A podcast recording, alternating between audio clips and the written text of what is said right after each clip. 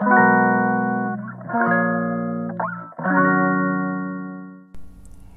はようございます。ヨガ講師の倉本々子です。ヨガじゃない話、え、お届けしていきます。おはようございます。月曜日の朝、えー、いかがお過ごしでしょうか。土日はとってもお天気が良くてもう本当に夏みたいでしたよね。周りの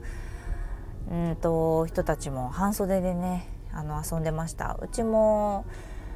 そうですね。あの、公園に行ったりとかねおもちくん連れて公園に行ったりとかパパと子供はテニスをしたりとかテニスをね習ってるんですけどお兄ちゃんとパパは。そう、えーと、テニスをしたりとかしてね久しぶりにこう外で遊ぶことができました。雨だったりもしたんでねちょっとぐっと寒くなったりっていう日もあったからね。なんか乾燥しませんか？すごい。私だけですか？うんなんかあの化粧水を変えたんですけどでもその化粧水のあのなんだろうせいではなくなんかね、えっと、手の甲とか例えば腕とかも乾燥するから今おそらく乾燥してる気がする。はい。なんかどうでしょうか？花粉の時期だけどお家でも暖かくなって加湿器やめたりとかってしたからかな。はいちょっと乾燥してるなって思いました。今朝も。昨日もちょっと思ってたので。はいえーと、前回の、えー、子宮頸がんの話、えー、レターをねいくつかいただいてあの、まあ、感想だったりもしたのでご紹介はしませんが私の中であの読ませていただきました。インスタのねあのダイレクトメッセージにもの何件か来てですねすごく嬉しかったですね。私がそうだったんだっていうふうに全く知らないっていう方もいらっしゃいましたしあとは、まあ、女性はウイルスでね感染する、えっと、防げるがんだっていうことはここ最近やっぱり発信しているね先生だったり、あの、人が多いから知ってたけど男性も持ってるっていうことが分からなかったですっていう答えでした。そうだよね。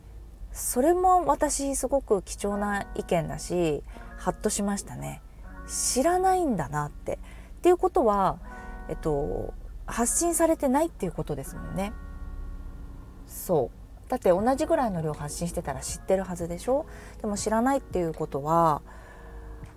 目にしたことがないってことだもんね。聞いたことがないしね。女性にだけうつるウイルスですなんてものってないじゃないですかあんまり世の中ねうんなんかまあ症状の出方はね女性と男性で違うっていうものはあったりするけれどもうんそうなのよあるの。でどこかの国はイギリスドイツどっかの国はね男の子も無料なんですよワクチン。ね、日本はもうとてもとても遅れてますからおそらく10年経っても変わらないんじゃないかなってちょっと思ったりしてます。ワクチンの問題がここまでねいろんなことがあってやっとあの戻ってきたっていうところですからやっぱ小さい男の子にワクチンを打つ選択肢っていうのはその無料でうん負担してっていうのがまあ遅いんじゃないかなって思うけれどもはい。ありがとうございます本当にたくさんの意見いただけてこうやって私が発信することで、あのー、勇気づけられる人だったりとかね、うん、あ検診に行かないとなっていうふうに思ってくれるっていうもうそれだけで本当に嬉しいですから検診に行くきっかけになったりとかね知らないことを知ることってあのたとえ興味がなかったことでも私はすごくいいことだと思ってるんですよ。こうやってラジオを聞いたり私しますけれどもなんか最近の Google とか、ね、ネットを見てるとインスタグラムもそうですけれども好きなジャンル自分が普段調べてることとか普段見ていることにこうフォーカスして出してくるじゃないですか結果を。そうあとは調べてないのに自分が好きそうなものをポンポンポンって出してくれるような今ネットの社会ですので知らないことを知ろうとすることっていうのが難しいですもんね。そうでもこの子宮頸がんのこともそうでまあ、知らなくて興味がなかったかもしれないけれども知っていいことだと思うんですよね。だって女性でしょ？男性も聞いてるかもしれないけれども。ってことはねいろいろな可能性がもう自分の身に起こってることですからそうやっぱりこうして自分の身に起こってることですら私たち知らないことってまだまだあるんだなっていう風なねあの考え方新しいなんだろう気づきとしてねあの思ってもらえたらとても良いあの機会を逆にねこのレターでいただけたなって思いました。改めてありがとうございます。はい。そしてですねえっ、ー、とイライラすることっていうことについてここ最近私考えていてなんか考えた方がいいのかなって思うぐらいあの目につくんです。であとはよく聞くんですたまたま聞いたラジオがそういう話題だったりとかあとは旦那さんが帰ってきてお家にああもうイライラしてるみたいなことを言ったりとかなのであイライラって何なんだろうなってそもそもっていうふうにちょっとね思ったりしてるんですよ。でこの間ね旦那さんが言ってたのはあのなんか体調が悪くなってっていうかお腹を壊していて旦那さんは。でなんかそれがあの別に私だったらそんなに気にしないんですよ。でも意外とこの気にするなんか、まあ、絶対偏見なんだけどでもねみんな世の中の奥さん言ってるんだけど痛みとかに敏感すぎない？それであとなんか自分のその体調の悪さみたいなところに異常に敏感っていうかすっごい大げさに感じちゃうんですよ申し訳ないんだけどそうでもね私がそれ言ったんですよ旦那さんに「いやめちゃめちゃ大げさなんだけどどうしたの?」って大したことないでもう調べもしないんですよねそれで。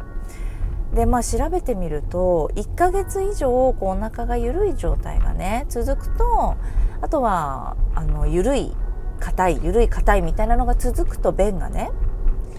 こう、まあ、大腸がんだったりとかあとはなんだ過敏性腸炎みたいなものだったりとかするって書いてある。で1週間以内で収まるのがいわゆる下痢ですって書いてあったんですよ。あ下痢って1週間続いても別にいいんだってまず思うじゃないですか。であそうなんだ。まあ食べたものが悪かったりとか腸ってこうね長いからね。まあ、しばらく続く1回2回じゃ終わらないよっていうふうには書いてあったからって言ったらなんか安心しだしたんですよ子供みたいに。ああそうなんだとか言って。でまあうんなんかすごく心配だったみたいでそこで出てきたのがなんかイライラ最近することが多かったからなって言って。あのお仕事のねあの職場の、まあ、後輩みたいなところに当たるんだけどアシスタントさん。イライラしちゃってって言って「いやそうなんだ。いやイライラについてすごい考えてるんだけどさ」って。あんまりイライラすることが私はなくってねっていう話をしてうんうんって。いや今の状態を聞くともしかしたらイライラって自分でコントロールできないものっていうことに対してイライラしちゃうんだろうなっっていうふうな考えになったんですよ。例えばですねそれを私が何で思ったかっていうとこのどう例えばどういうこと？って旦那さんに言われたから、うんと、いつも帰ってくる時間よりも3時間も早く帰ってきたじゃない？この間って。ですごい「あ3時間も早く終わったよ」っていう風に帰ってきてくれたんだけど別にあのそんな望んでなかったわけ。ちょっと違う言葉で言った気がするんだけど。あ嬉しい。3時間も早く帰ってきてくれてっていうんじゃないわけって申し訳ないんだけど。あその3時間で例えばお仕事私動画を撮ったりとかだと誰かがいるとできないかったりするじゃないですか。音の関係とか物理的にね。そうとか、まあ、打ち合わせがあったりとか資料を作ったりって2時間ぐらいかけてわーって作ったりっていうこともあるからお仕事がそれをやろうと思ってたんですよその3つを一気に全部。でそれもその3時間で私ほんと分刻みで自分のスケジュールを決めてるからあなたが帰ってきたことによってなんかできないじゃないってだとしてもイライラしないのよねっていう話をしてたんですよ。でもこれって分かんないけど今この同じ状況の場合、うんとイライラしてしまう人っていうのもいると思うのねって。なんかこうペースを乱されたとかやろうと思ってたことができないとか、まあ、旦那さんだけじゃなくてもちっちゃいお子さんがいてなんかお昼寝をする時間をこう考えて朝から動いてわーって一生懸命頑張ってさあお昼寝したぞってなって自分のやりたいことこうやろうってなったけどそれがこううまくねスケジュール的にこういかなくて例えば赤ちゃんが起きちゃったとか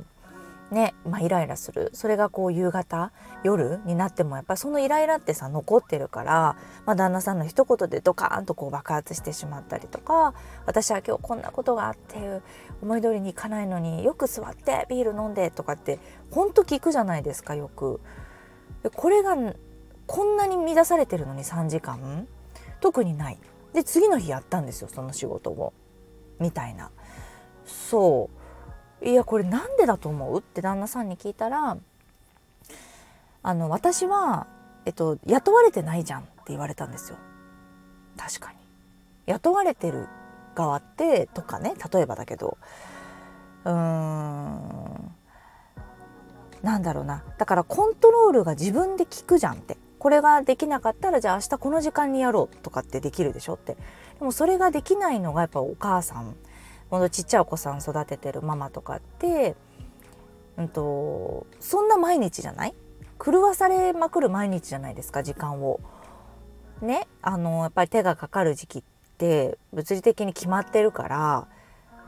お世話が必要な時ってありますよねちっちゃい頃ね。そんな毎日じゃないって。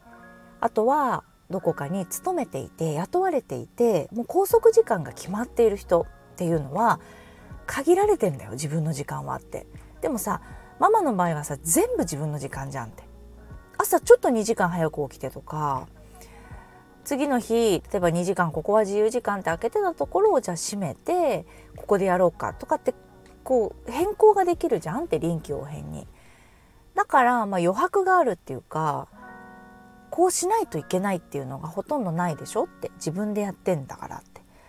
だからイライラする要素が少ないんじゃないっって言われたんですよ。他のまあお母さんだったりとかもう仕事をしてるお母さんに。ああそうなのかなと思って。まだ全然これ答え出てなくてただ思いつきで喋ってるんですけど想像してみたらそうかもなって思った、うん、例えば今私が昔の自分の状況子供が0歳生まれたて0歳と1歳半だったんですようちの子は。1年ちょっとしか離れてないのでその子が2人いて本当にさ何にもお仕事してないのに泣きながら助けてって思ったんですよ。誰かお願いだから助けてって思った。それぐらい手が足りない。こっちでおもらししちゃってるとか。でその間に子供がガシャンってなんか倒してギャーってなってるみたいな。でそっち行ったらこっちが泣く。もう手が足りなかったりもうご飯一つあげるのも本当に大変だし自分の時間なんて0分って思ってたんですよ。だって私人生終わったと思ってたからその2年間ぐらい。そう下の子生まれてる時にあ私の人生一回終わるんだな2年間って思ったって前ラジオでも言いましたけどあの誇張してないです。本当にそう思ってたんですよ。それぐらい無理よ。足りなかった。って思えば何にもイライラできると思うんですよ。今想像したら旦那さんのどんな一言でもイライラすると思うしなんかこの状況まずなんて日だみたいな。なんて日なの今日はって毎日思ったりしてたしうまくいく日の方が少ないなみたいな。お昼寝のタイミングもさなんか子供がわーってこうひっくり返ったりしない日っていうのがの方が少なかったからいや仕事なんて自分のペース乱されたなんて毎日思ってるだろうしいつでもイライラできる。あとはうんバリバリこうお仕事会社で働いていて夜帰ってきて保育園にこう預けたりしてで帰ってきてもう7時とかで夜ご飯あげてお風呂入れて寝かしてみたいな。で自分はまた朝5時に起きるみたいな。そんな生活を送ってたとしたらちょっとのそのお休みの時間とかここは今日私が使おうと思ってたっていう時間を例えば旦那さんがそうやって帰ってきてとかね、なんかなんか言われてやらないといけなくなっちゃったってなったらキーってなるかもしれない。だって限られてるんだもん私は。そこしかないって思ってるから。そう。これをじゃあどういうふうに考えたらいいかってなった時に全然答えが出ないんだけど私はまあいっかって思ったりとか、うんまあ、手放したりとかちょっと緩くスケジュールを組んだりとかそういう行動をすればちょっとは、まあ、イライラしなくなるのかなって思いました。今私が想像してね。私結構まあいっか。例えば3時間ね早く帰ってきちゃってなんか旦那さんと喋ったりとかダラダラしたりどうするとかってその夜ご飯のスケジュールも変わるじゃないですか。作ってたと思ったらご飯食べに行きたいとかって言われちゃってあじゃあうんみたいなでそういうので変わってもまあいっかって感じなんですよ基本的に。一個ずつにこうしたかったのにみたいなことはないんですよね。あるよあるんだけど消えてくんだよなその意見の方が。あそうなんだって現実を受け止める方のが勝つというか自分がやりたかったのにっていう思いよりもっていう話をまあ旦那さんにした。らいやそれは自分はないかもなとは言ってたの。だからまあ状況だけじゃなくてもともとの性格っていうのもあるかもしれないよねっていう話にはなったんだけどそう、うんと、あとはね期待してないんだよね他人に。ちょっと切ない。怖いんだけど。えっとでも本当のことなんですよ。あこれしてくれるかなとか。こういうふうに思ってくれるかなとか一切思ってないんですよ。相手が今思ったことが思ったことだしそれただこっちは受け入れるしかないんですよ。全部の行動とか言動とかって。だから事前に期待するっていうことあんまりないです。なので何言われても受け入れるし毎回だからびっくりあそうなんだって毎回なるんだけどあの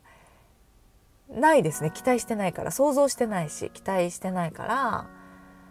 起きた出来事をただあの受け入れるっていうような毎日人生っていう感じなんですよね。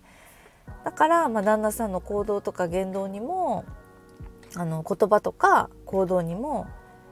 イライラしないのかな。子供もそうね。驚かされるけれどもこういうふうにしてくれるだろうなとかっていうのは